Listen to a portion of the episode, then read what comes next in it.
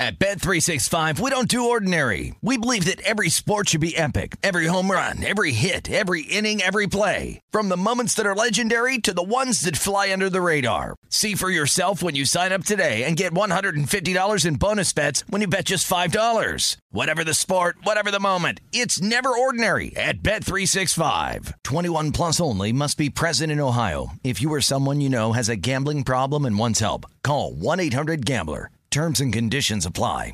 MTV's official Challenge podcast is back for another season. And so are we. I'm Tori Deal. And I'm Aneesa Ferreira. The wait is over, guys. All Stars 4 is finally here. And this season takes it to a whole new level. Old school legends, modern power players, and ex lovers are all competing in Cape Town, South Africa for the prize of $300,000. And we're going to be right here along with you fans, covering every episode on the podcast. Listen to MTV's official Challenge podcast on the iHeartRadio app, Apple Podcasts, or wherever you get your podcasts.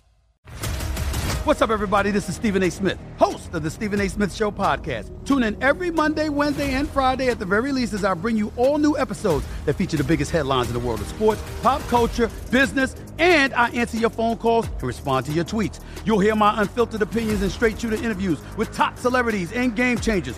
All that and more. So listen to the Stephen A. Smith Show podcast on the iHeartRadio app, Apple Podcast, or wherever you get your podcast again, I'm seeing how we just ignore this collective pain body because we've all entered into this agreement. We don't talk about our pain. We pretend it's not there. And if you do talk about it, how dare you?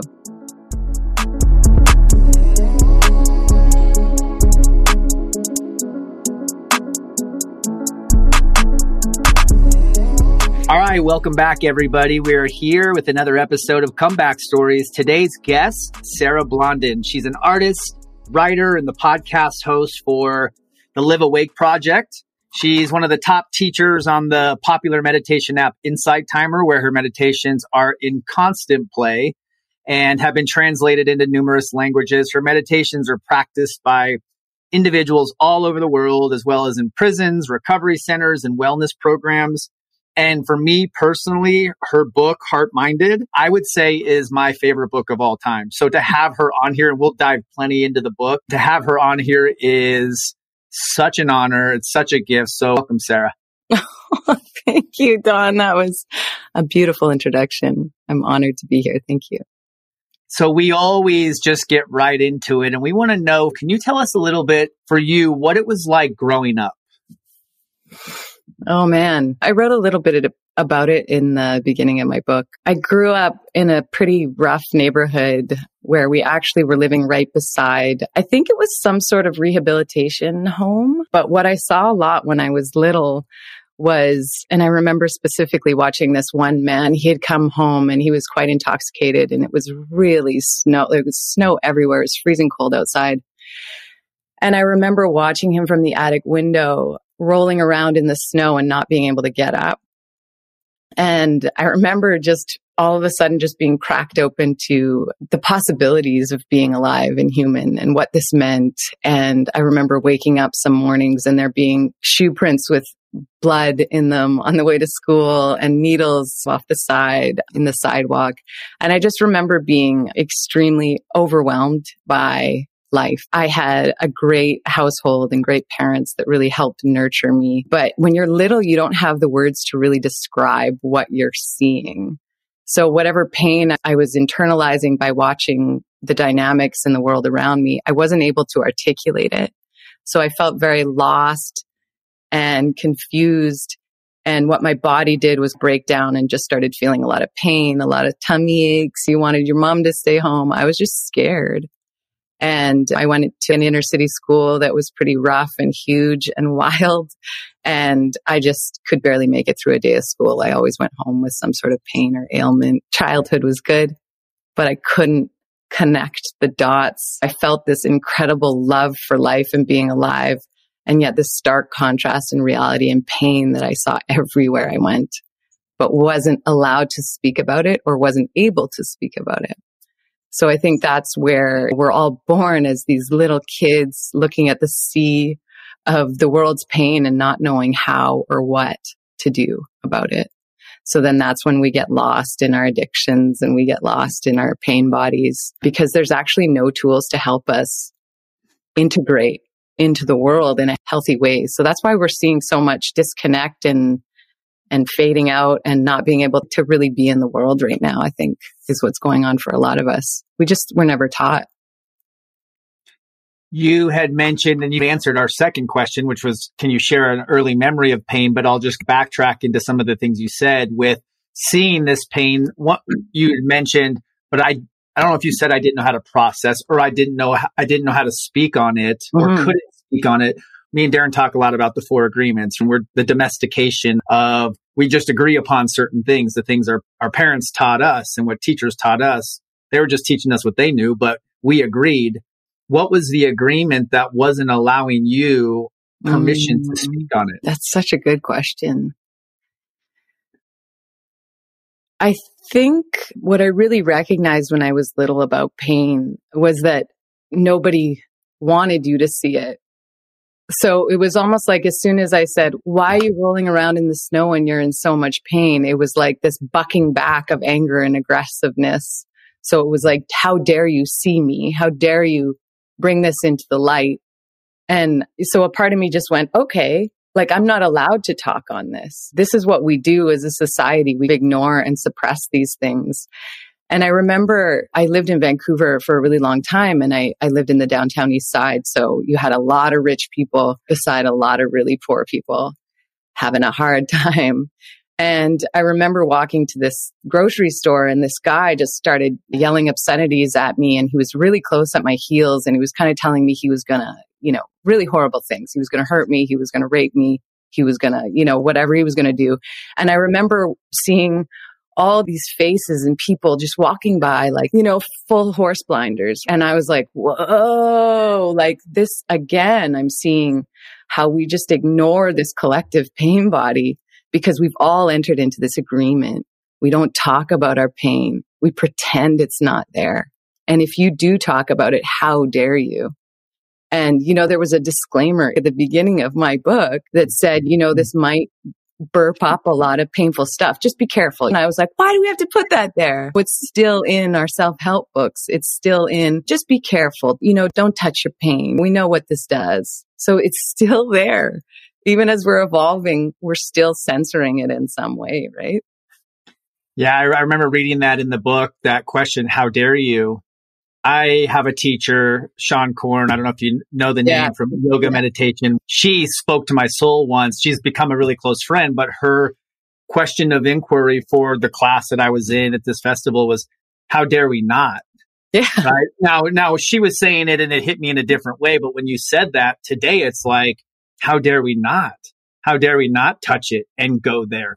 And, you know, I think what you see, especially in this last year and a half or so with the pandemic and all the social stuff going on is that it's a lot of unresolved pain, right? You would think COVID maybe would bring everybody together because no one's immune to it. Everybody's in it. So you would think because pain is part of the shared human experience that it would connect us. But what you saw was all this disconnect. And I'm sitting there going, well, it's because of unresolved pain and trauma, basically. We have no idea how to process our trauma. And even if we've been like handheld through it, we're still having a hard time because we're still meeting those walls within us that we, we shouldn't do that or we shouldn't feel this. And like just raising two little kids of my own now, I really see how they're just like, what's happening? Like, why are you so mad at me? What's going on? And I have to slow down enough to say, okay, you know what I wished we all had when we were really little was someone who would sit us down and be like, hey, there's going to be so much hard shit. Like you are going to ache, baby, and you're going to see all the ache everywhere you go.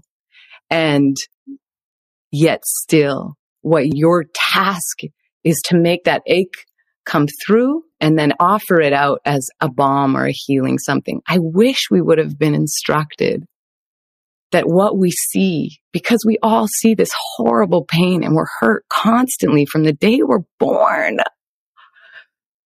And nobody talks about it.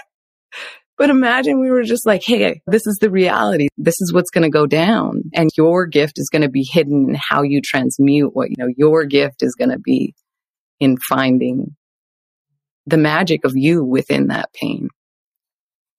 Would be powerful. With, yeah. with with the lessons, who would you say for you was your first real teacher? Mm. I mean, in retrospect, I would say my first real teacher was watching that man in the snow somehow. But I had a really good teacher, like actually at school. I hated school. I did really awful at school. It was too much. I could see too much pain. I could feel too much pain. And I had one teacher who woke up the magic and he was my English teacher. And he talked about writing stories and how we could go into these worlds and kind of essentially take people out of that experience into something greater. So he was probably my first literally really good real teacher. But watching that man in the snow was a really big lesson on the human condition. yeah. I think that in order for you to really be in the position that you are today and to really enjoy your life and to write things like heart minded, you really had to overcome your pain and that ache that you were talking about in order to reach that place. And we want people to know that's what you have to do. People that are successful and in place that they want to be, they had to mm-hmm. go through those hard times. And we want to help paint that picture for other people here and let them know, hey, you can be successful, be happy, and it's going to make it even better when you go through it. So I want to ask you, what do you think was the greatest moment of adversity that you faced in your life or a low point that you would say and uh, paint the picture of what that looked like for you? I've had three kind of really big low points in my life. And I, I don't expect that I've had my last. And what I've noticed in studying them and looking at them was that they each came at um, some sort of birthing of me into a bigger, more expanded version of myself. So when I was living in Vancouver, I was an actress. I had graduated with journalism and I was doing broadcast journalism, but there was this horrible hollowness in that for me. And even with success, I was feeling painfully out of integrity somehow. So I remember lying just on the concrete floor of my apartment almost daily in the afternoons with a big depression that was just moved through me every day. And that was really about wanting to find the thing, find whatever was hidden in all of this. And it was a big longing, a deep longing, but it, it came more in the face of a depression. And then I remember moving to the country and, and finally listening to what my body was saying in a deeper way. I was pregnant. So that really forced things to happen more quickly. But and then I remember moving there. There was tumbleweed rolling down the streets. I was in total isolation, basically, uh, just with my husband. And I had almost a psychotic break, it felt like, where I just couldn't see up from down. And that wasn't a depression. It was more like a reality. What's happening? Who am I? Like a rattling of the cage in a sense. And then once I rode that one through and I found the it, so I found the offering, I found the voice. I then went into another cycle of my lowest low, which was actually really frightening. It came with a lot of fear, a lot of anxiety, a lot of suicidal ideation. It was like you just keep expanding. So this bigness you're talking about, we all talk about it in a very romantic way. Like you want to be big, you want to break your cage, you want to show up in the world in a big way. And it's like, well, you are going to meet every little inch of you then that is holding you back. And we neglect to say how terrifying that's going to be. Mm-hmm. And what are you going to do when you meet that terror? And I remember having anxiety and sleepless nights, like anxiety that kept me up all night. And just talking to my husband and being like, I, I need help. I can't get out. I don't know where I am. I don't know what's going on. I need help. And he would just say, okay, let it annihilate you. Like lie under this tree and let it take you because we have to let these layers off. But it is peeling back of your body, who you know yourself to be. So it's a really painful, excruciating experience that we have to endure if we want to be big, like you say. So there's been so many, and I think there's going to be more. But now the magical thing is since I've been through the depression, the reality shake, and then the anxiety crumble, I've gotten my like these stars or like some superhero things that are like, okay, like I've been rattled as deep as I could go. And I think I can do it now with a little more grace. Yeah, absolutely. I, I love we talk about the things that are holding us back. Donnie and I often talk about you know, the stories that we tell ourselves. And I was thinking mm-hmm. about this morning, I was actually listening to one of your meditations this morning about accepting change. And then you talked about, you know, releasing our grasp of the old and the familiar and talking about like this change word, like holding it off, but this is what we've been crying out for so long and just how crazy that can seem in our minds. So how were you able to let go of the old and the familiar of your depression and your circumstance to get to that new reality that you created? The really, I wrote that one, I think, when I had just moved to the country and I was like, oh my God, I don't know who I am. And I was like, if I let go of this, like I'm falling, I'm free falling, like into the unknown. So that's why we don't do it. I remember like feeling my pain and being like, I like holding on to my pain. Yeah, this is good. This is good. Cause then I don't have to, I don't have to explore what's out here. Holding on to my pain, whether it was physical or just some foggy thing made me feel more safe than going into the unknown of who I was. But what I've learned is that regardless of what I think I'm doing, something's moving me along anyway. You know, there is a part of us that just has to recognize, okay, this is the phase of our life right now. I'm in tremendous panic and anxiety over whatever's being triggered for me right now. And it's going to move through. And that's what I've learned again with having to go through those three different cycles of really big pains is that regardless of what I did, it, it moved anyway. So it's really just about surrendering, big word that nobody really understands. But I would just show up every day and with my latest breakdown, with my latest breakdown, I would just show up every day and lie on my back and do a Joe Dispenza meditation and let go completely. And then I'd finally get to a place of peace. And then I'd walk back to my house and the anxiety back. And it was just like, that was the rhythm. It was like, okay, find your ground a little bit and then go back to your life the best you can. But don't you dare ignore that. Because if you don't have some sort of ritual or process of connecting with the divine, of connecting with grace, of opening a deeper relationship with yourself, you're going to get lost in the neuroses. And that's when you risk the levels of insanity and depression that are really hard to get out of. And that's where I understand so much of our world is in is we're just in a cycle of avoidance and we don't know. It's like, I can't lie down because then I have to feel that pain. And if I go do that, then I have to face all that. And it's like, well, yeah, yeah. And you're going to be okay. I just wish someone said, yeah, you're going to feel that and you're going to be okay. And you're going to be okay. Better than okay. Better than okay. So yeah. I, I mean, I love, I love what you said about how you would meditate and you would come back to the world. I feel like sometimes we can meditate and get lost in that experience and want to just stay there. Whereas yeah. things like that, things that we work on, those practices and principles are what allow us to go back into the world with a purpose and allow us to impact it. And because we have to face it, there's no other way of going about doing it. So I would like to ask you, when did it hit you that you really wanted to you know, your profession, your purpose to be helping others heal through meditations, through podcasts, through writing? Like, when did that start to click for you? Uh, so the craziest thing is that was totally organic God stuff. When I first moved to the country, I had always been a writer. I'd always journaled. I'd always done that. That was like me. It was like, how do I process the world? So I was doing that quietly in my own. So this is what I think is the secret. Whatever you're doing quietly on your own time, no matter what, is probably the stuff that has that gold dust that's going to help the world. But I couldn't figure it out. I couldn't figure it out. I didn't like, who cares about my journals? Everybody thinks like me. You know, we're all the same. Like, I'm not, I don't have anything special to offer. But I remember moving to the country with my kid in my belly and him being born and me losing my mind and writing in my journal. And then some sort of voice came through that was deeper than any other voice and more comforting than any other voice I'd met in my work before. So it was like I almost, I cracked into something new there. And that was because of solitude. And I cracked something new. I wrote them and created them as literally just an outlet to not go crazy. And I put them onto SoundCloud or a podcast and had no zero zero, zero, zero. I'm going to help people. Nothing was there. It was like, I'm going to help me not die right now. And then it, it like took fire.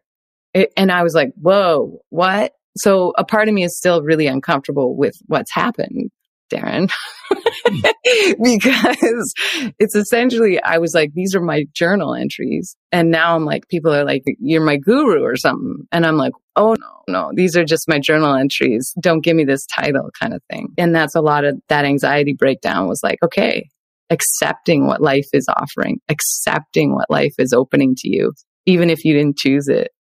It's okay. How do I say yes to this? So really, honestly, it came organically and as if by divine law that I'd be doing this. I love it. but I'm just so excited to share it in places that really matter. I just started making these meditations with videos of nature and now they're being offered in every prison in the United States and Canada. I'm working with the Compassionate Prisons Project and I'm just like, oh man, to be able to have that kind of impact is what I'm talking about. Darren, I want to ask you because Sarah, you may not know this, but Darren writes music. Darren wrote the theme song for our podcast, Came oh, Back, yeah. which is like such an amazing song. But Darren, when she was sharing that about her journal entries, what was coming up for you? Because I know you process and it comes in the form of music, right? Yeah. Uh oh, Darren. Uh oh, yeah, Darren. Yeah. I mean, that's that's my lane. That's uh where my thoughts come out. That that came back song flowed like so organically. That was probably the easiest song I ever wrote just because every line in that song was like, I didn't have to like think of something or envision something that was like something I had been through, something that I had walked through. So it was just like me putting myself out there. And, you know, mm-hmm. people hear it and be like, man, oh, like there's nothing you can't do. There's nothing. I'm just like, I'm just trying to get this out of me, express this in the way that I know how. And I had to write down, Sarah, what you said about the things that you do in your quiet time. That's the stuff. And that's you, that's, that's music for me. You know, all my time doing music, I never really do it in front of anyone. I'm always at my house doing it. And it's just, it's, it's my thing, but that's what brings me the most joy. And I feel like it allows me to bring other people into my world. And I know that they can relate because my problems aren't really that unique. Yeah, none of our problems are unique. And that's what I'm really learning about Live Awake. And like when I wrote it, people were just like, thank you for saying when no one's ever said. And they're all the same. Like you could say every person struggles with the same shit I struggle with. So it's like, I never ask, what do people need to hear? I always ask, what do I need to hear mm. right now? Wow. And then you'll know it'll resonate because if, if it's about somebody else, you're never going to get there. You have to go you, you, you. It's always an inside thing, isn't it crazy? So if you're healing yourself and identifying your own self and then you make some sort of art from that, then that's the art. That's the art. And Sarah, you probably don't know a lot about our backgrounds, but Darren and I both come from the world of addiction. We've both been sober a decent amount of time now. We both at one point in our addiction overdosed. Oh, and I know our, most of our audience might know this, but I love this conversation and to keep it more conversational for context. This is our mission, right? Comeback stories. It's really to reach as many people as possible to share that everybody has a comeback story within them. And I know for me personally, what changed my life and what got me into this position with us three talking together is sharing my mess and sharing mm-hmm. the pain. It used to bury me in guilt and shame. Go as a college baseball player and then, you know, go from an athlete to a drug addict. Like that messed with me for a while and got into teaching yoga meditation here in, in Arizona. And some people knew my story, but not everybody. So I went to Seane Corn's leadership training off the mat into the world. And we were tasked with creating a service project when we left. And there's that how dare we not question again that she asked. And this time it was how dare I not share my story when I know there's people dying here, showing up, looking all good, driving the nice cars, looking good on the outside, but freaking dying. That hit me and really, that's why we're here. And then Darren was basically shared it on a way bigger platform and shared it to the world through the platform of HBO and HBO Hard Knocks, which oh, wow. goes behind the scenes with an NFL team. And I saw it. I'm like, that is my dude. We've got to connect. And here we are. So there's just a little context for oh you. Oh my God. That's the cutest love story I've ever heard. My boy. I know. And isn't that just amazing that could you think of a more beautiful world? And this is what I keep coming back to when everything gets dark and I'm like, oh my God, I'm in my head about like the current scenario. But what we're all really struggling to do and wanting to do is to excavate within us some sort of gift that we can offer back. And I'm like, that's the fundamental core of this life and everyone that's here is we're all just in a mess because we can't find that offering.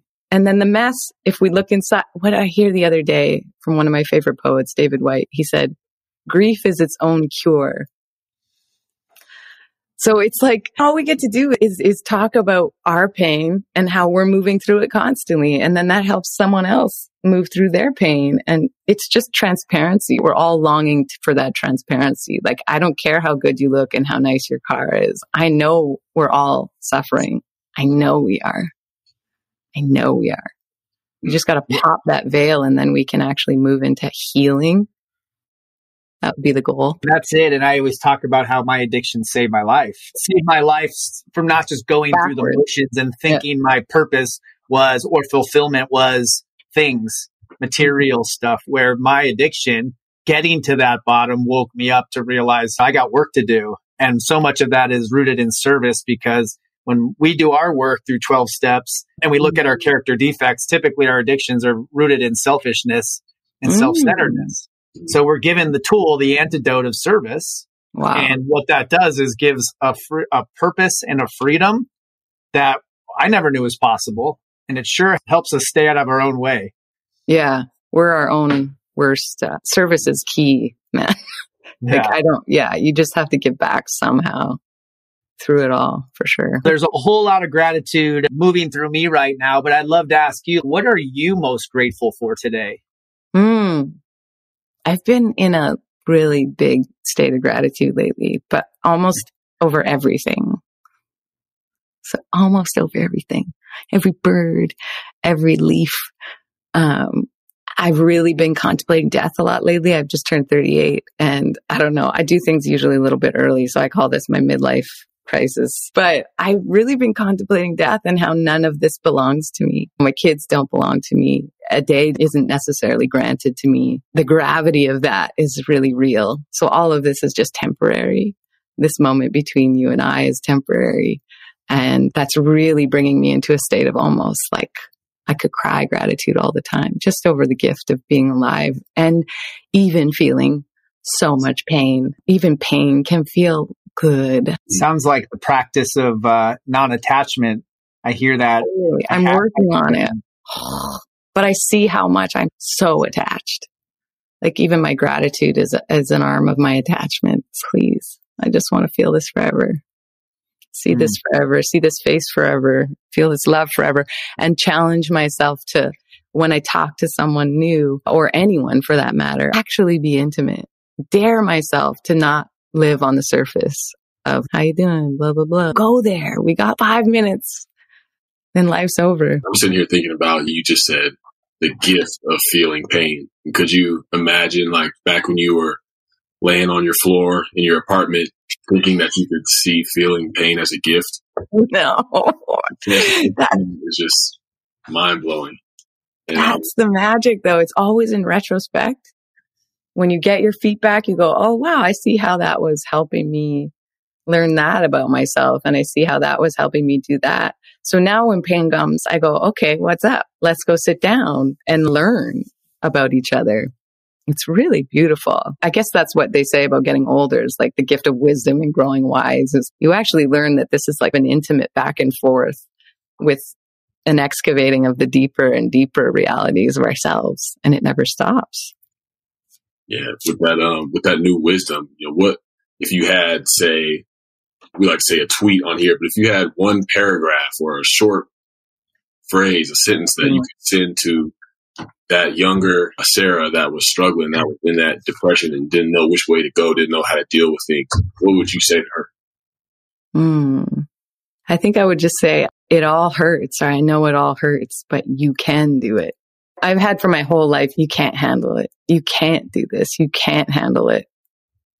And I would just say you can. Simple. Simple but powerful. You can.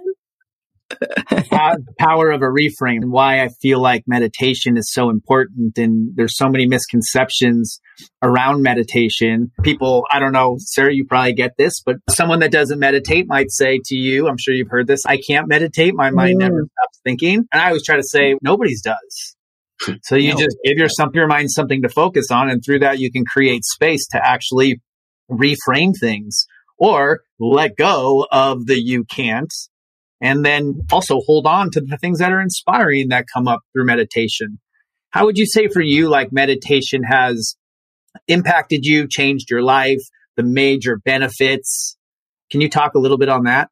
I think meditation is really a practice of seeing. So admitting it's okay. You slow down enough that you can admit what's happening inside of you. And once you get to a place of admitting, that's when the wheel can start turning in the direction of letting go or changing. So if you're skipping that step and you're not creating any space to actually admit and relinquish or offer up, where are you going to get? And that's the step we're so afraid of. I remember this one woman saying, I realized when I laid down on the floor to meditate that my whole body has been in a state of clenching and distrust all day long. And she's like, I didn't even know that was there. Hmm. And I'm like, isn't that what we're all doing? By the end of the day, we're like, we're all just clenched up. So the end of the day is like our meditating is just, okay, let's unlock the doors. Let's see these things that are closing us up. Let's feel into them. And then we let go or we just sit with it. If I didn't have meditation, I don't know where I would be. And I remember starting out meditating and feeling that same way, just like. I can't do this. What's the point of this? I couldn't even do five minutes with my eyes closed. But again, if, we become disciplined in something, something takes us anyway. And that's what I keep, you know, as long as we choose and we become disciplined in something, it has its own unfolding and you don't have to worry about it so much.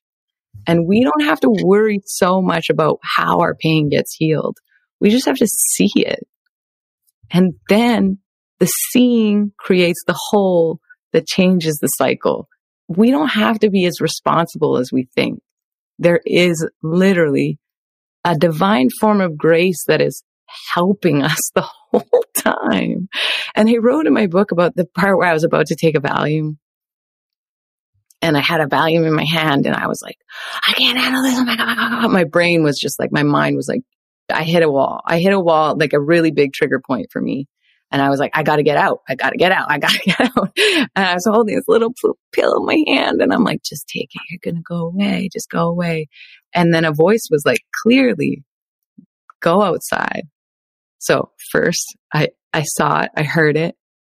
A voice came in and then the voice kept guiding me through the field, through a process of organic healing. Like I started singing. I looked like I had like, if you were to just look at me as a stranger, it would have been like a like schizophrenic walking through a field. But maybe that's the secret. Maybe we're all supposed to be a little more messy. Maybe we're all supposed to be walking through fields crying and asking for help more. That's what my body asked me to do. So again, I had nothing to do with that. I just had to listen to the first sound. And then it had its own process. You know, we just have to show up for the process and stop avoiding it. Stop drinking the drink. Stop taking the drug. Stop shopping, you know. Mm. There's a few things I, I want to unpack on the fire that you just dropped. But one of them is with the meditation, talking about how it's seeing and admitting, right? Awareness. Mm-hmm. The fir- that's the first step in creating any kind of change because we don't know if we don't know admitting what I heard in that word was honesty, like self assessment, like which self love, a big piece of self love is taking an honest look at yourself. You got to get honest. We try to help people in recovery all the time and they're not willing to get honest. You can't help them. Totally. You got to be able to get honest. And I think the other piece you, you were talking about was you brought it up a couple times was there's something. Call it God, call it universe. Whatever you I, want. Yeah. Yeah. And I always talk about with trust, right? If, if it's trusting God, trusting the universe, that trust actually releases us from the burdens of excessive responsibility. And hearing that, and I don't know if I heard those words or I spun it into my own framing, but that is it. It's not all on us. It's not. It's almost actually nothing to do with me. Like I'm just getting in the way all the time. yeah, totally. So you just have to show up to be so honest. And then a humbleness comes. And then you're almost just like in awe of the mystery and bowing down to whatever pressure comes to you. Because it is an unveiling. If the pressure has come, somebody said to me, if it's happening, it's necessary.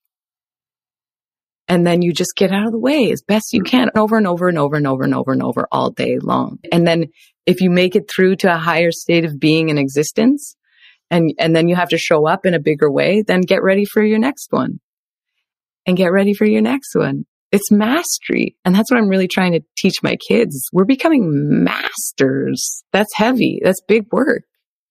But I want to do it. I want to do it. I want to do it. But yeah, let go of that responsibility. There is a force. There is a force.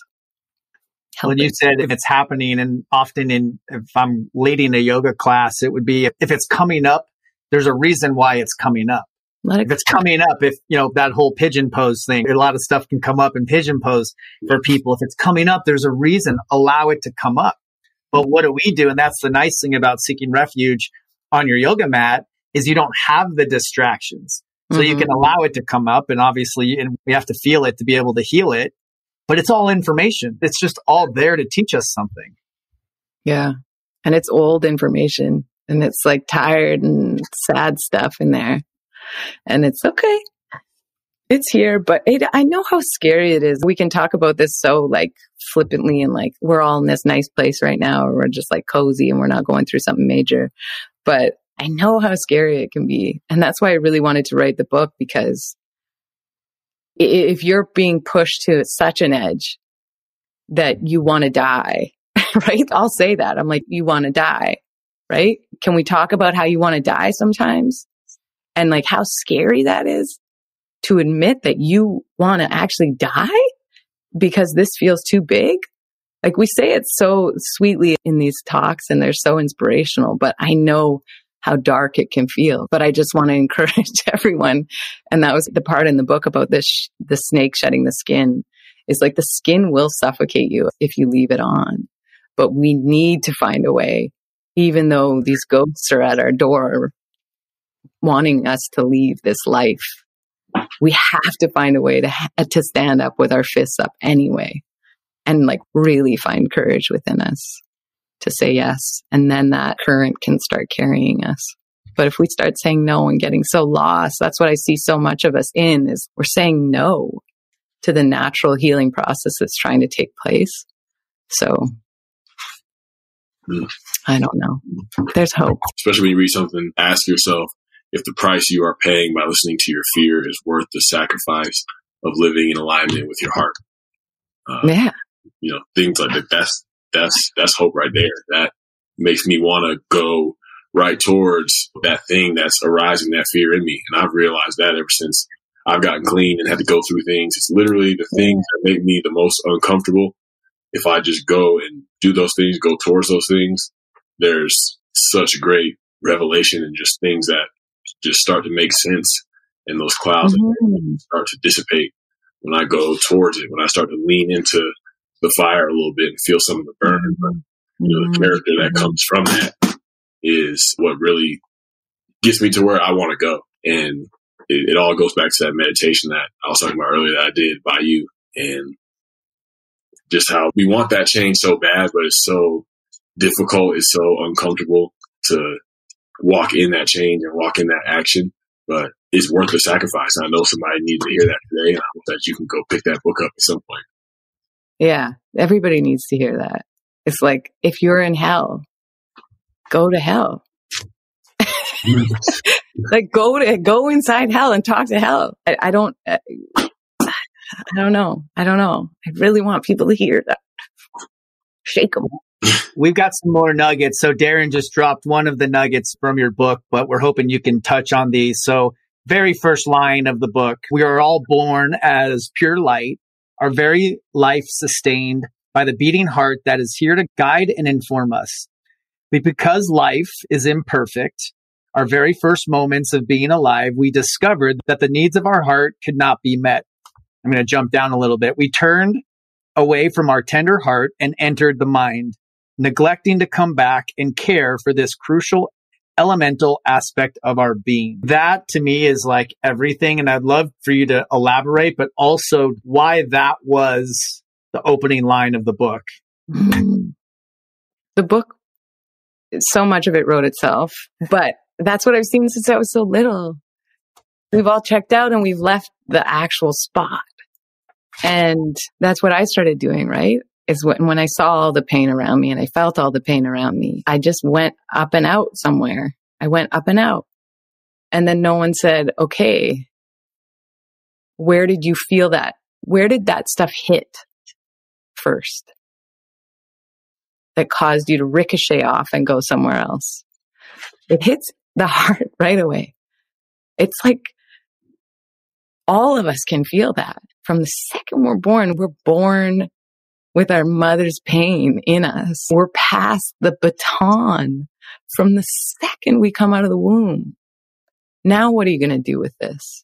And we can all feel this coursing through us on some level. And we can fly to the moon right now and we can explore planets, but we can't walk each other through our pain and we can't walk our babies through their pain.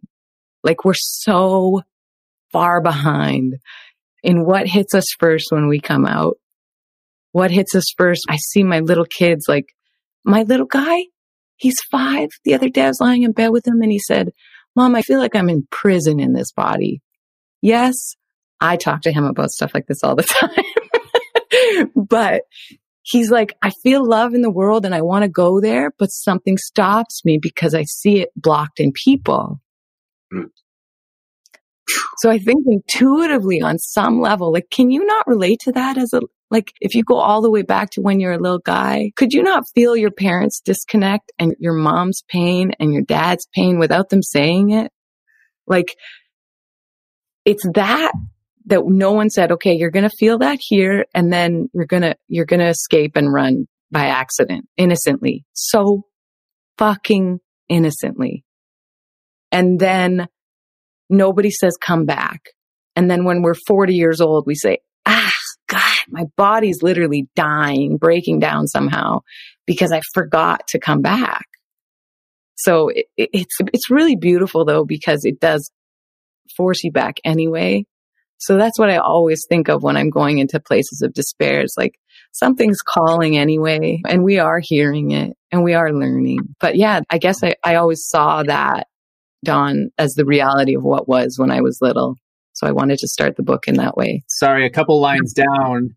Without our heart to soothe, affirm, and comfort us, we become lost in tormented and twisted thoughts about who we are we suffer from self denial and aggressive internal criticism, never satiated, always seeking. We scour the world outside of us for worth and meaning. Turning mm-hmm. away from our heart was ultimately an act of violence against who we really are. In effect, we removed our wings, one of our wings. That is, I should have you be reading this, not me. Your voice is way better than mine or Darren's. Yeah, I like hearing it. Yeah, Darren. oh, it, it that's how I, I see it. And then the reunion with the heart is like really clumsy and awkward, and we don't know how to live in it. But yeah, it's so funny to hear you read it.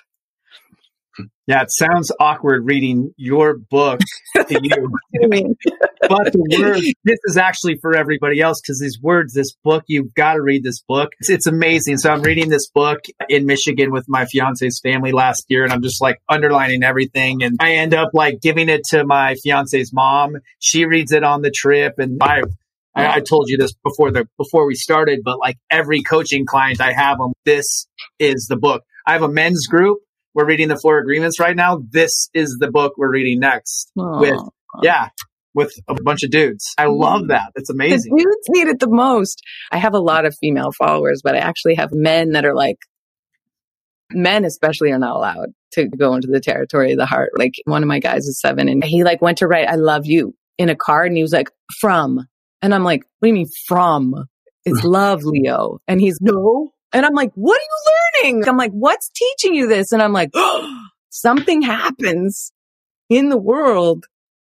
Even if you think you're doing the best job you can, something's happening to us little boys, especially to say, no, you don't know. You don't give love. You don't say love. That's not okay. And that is disturbing to me on so many levels. But yeah, so I love that it's reaching men because, whoa, you're allowed. God, and you're so sexy when you get in your hearts. Lots of those in the locker room. that, that's what makes me so happy to see, even having Darren on here, right? From the world's perception, an NFL right. football player right. is the ma- the masculine of all masculine. But why I love him so much and why I resonate is, and why I'm like, this is what it's all about. The manliest of all men from everybody else's perception is talking about what we're talking about today. To me, this is what it's all about. Yeah, it's almost like the revolution that needs to happen if a bunch of men really stood in that, in their feminine, the marriage of the masculine and the feminine. We would see probably some pretty major changes, but we are seeing it. There's pretty big leaders that are men that are doing it, doing the good work. Yeah. Good job, guys. Yay. Appreciate Yay. it. Before we wrap up, I just want to read one more as well myself. Okay. Um, okay. It is imperative that you learn to sit with your soreness and stagnant wounds. When you stop avoiding yourself and begin deeply listening and following through with what glimpses and whispers of guidance come to you, you are led toward and then through your pain while discovering self acceptance, self love, and compassion along the way. And I feel like mm-hmm. that's the general theme of everything that we've been talking about. You can expand upon it if you want, but I feel like that is just like the, the, the bookend for today pretty much just like everything that's been shared. You can't avoid you. You got to take you everywhere you go. And uh, I know. you don't want to be walking around with someone that isn't who you are or isn't who you could be or someone that's just conforming to whatever the world wants to practice. Not, you got to be willing to take it there with yourself. And I just feel like i am over here writing down pages myself. I'm supposed to be co-hosting. I'm just over here learning and soaking it all up. So I'm. I know somebody is inspired right now listening to this. I hope so. I love it. I love it. And that's, yeah, I guess I want to end by saying if you're just starting this journey of internal intimacy, I always want to say just get ready. Don't come at it thinking this is going to be totally roses and accept the invitations, even if they feel like hell. Mm. Courage, beloved. Mm. My dad always says to me, courage, beloved.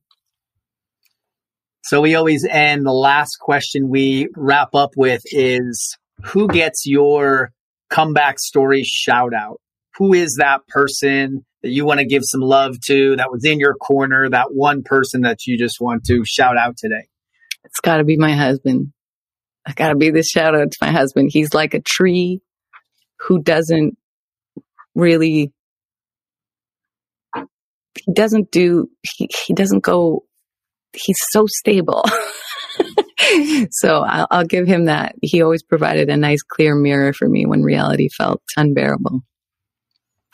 One of the most loving things i think i've heard anybody say to somebody was what you said in the beginning let this annihilate you mm. where we want to fix i fall into that i want to fix I can't take the hat off and I want to just fix. And oftentimes when we're fixing or helping, we're actually getting in the way.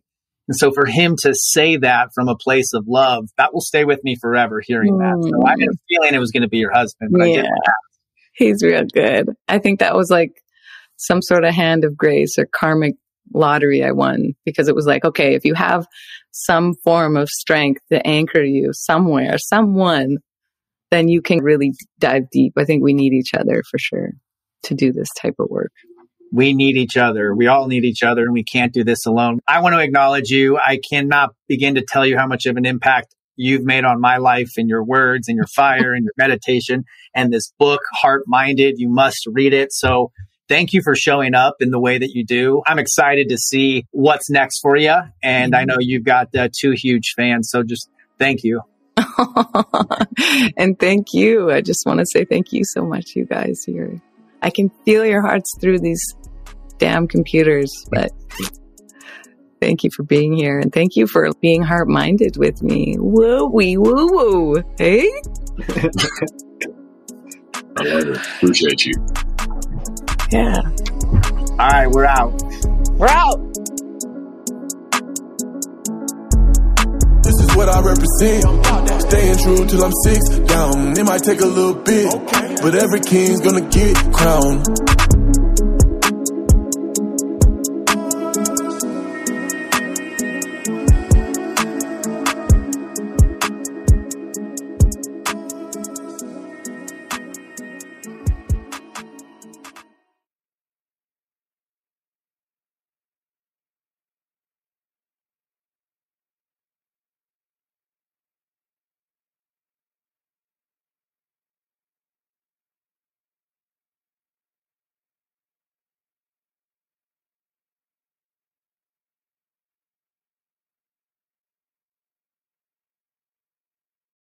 At Bet365, we don't do ordinary. We believe that every sport should be epic. Every home run, every hit, every inning, every play. From the moments that are legendary to the ones that fly under the radar. See for yourself when you sign up today and get $150 in bonus bets when you bet just $5. Whatever the sport, whatever the moment, it's never ordinary at Bet365. 21 plus only must be present in Ohio. If you or someone you know has a gambling problem and wants help, call 1-800-GAMBLER. Terms and conditions apply.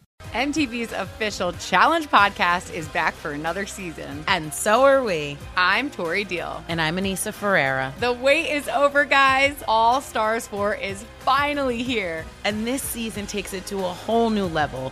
Old school legends, modern power players, and ex lovers are all competing in Cape Town, South Africa for the prize of $300,000. And we're going to be right here along with you fans, covering every episode on the podcast. Listen to MTV's official Challenge podcast on the iHeartRadio app, Apple Podcasts, or wherever you get your podcasts. What's up, everybody? This is Stephen A. Smith, host of the Stephen A. Smith Show podcast. Tune in every Monday, Wednesday, and Friday at the very least as I bring you all new episodes that feature the biggest headlines in the world of sports, pop culture, business, and I answer your phone calls and respond to your tweets. You'll hear my unfiltered opinions and straight shooter interviews with top celebrities and game changers.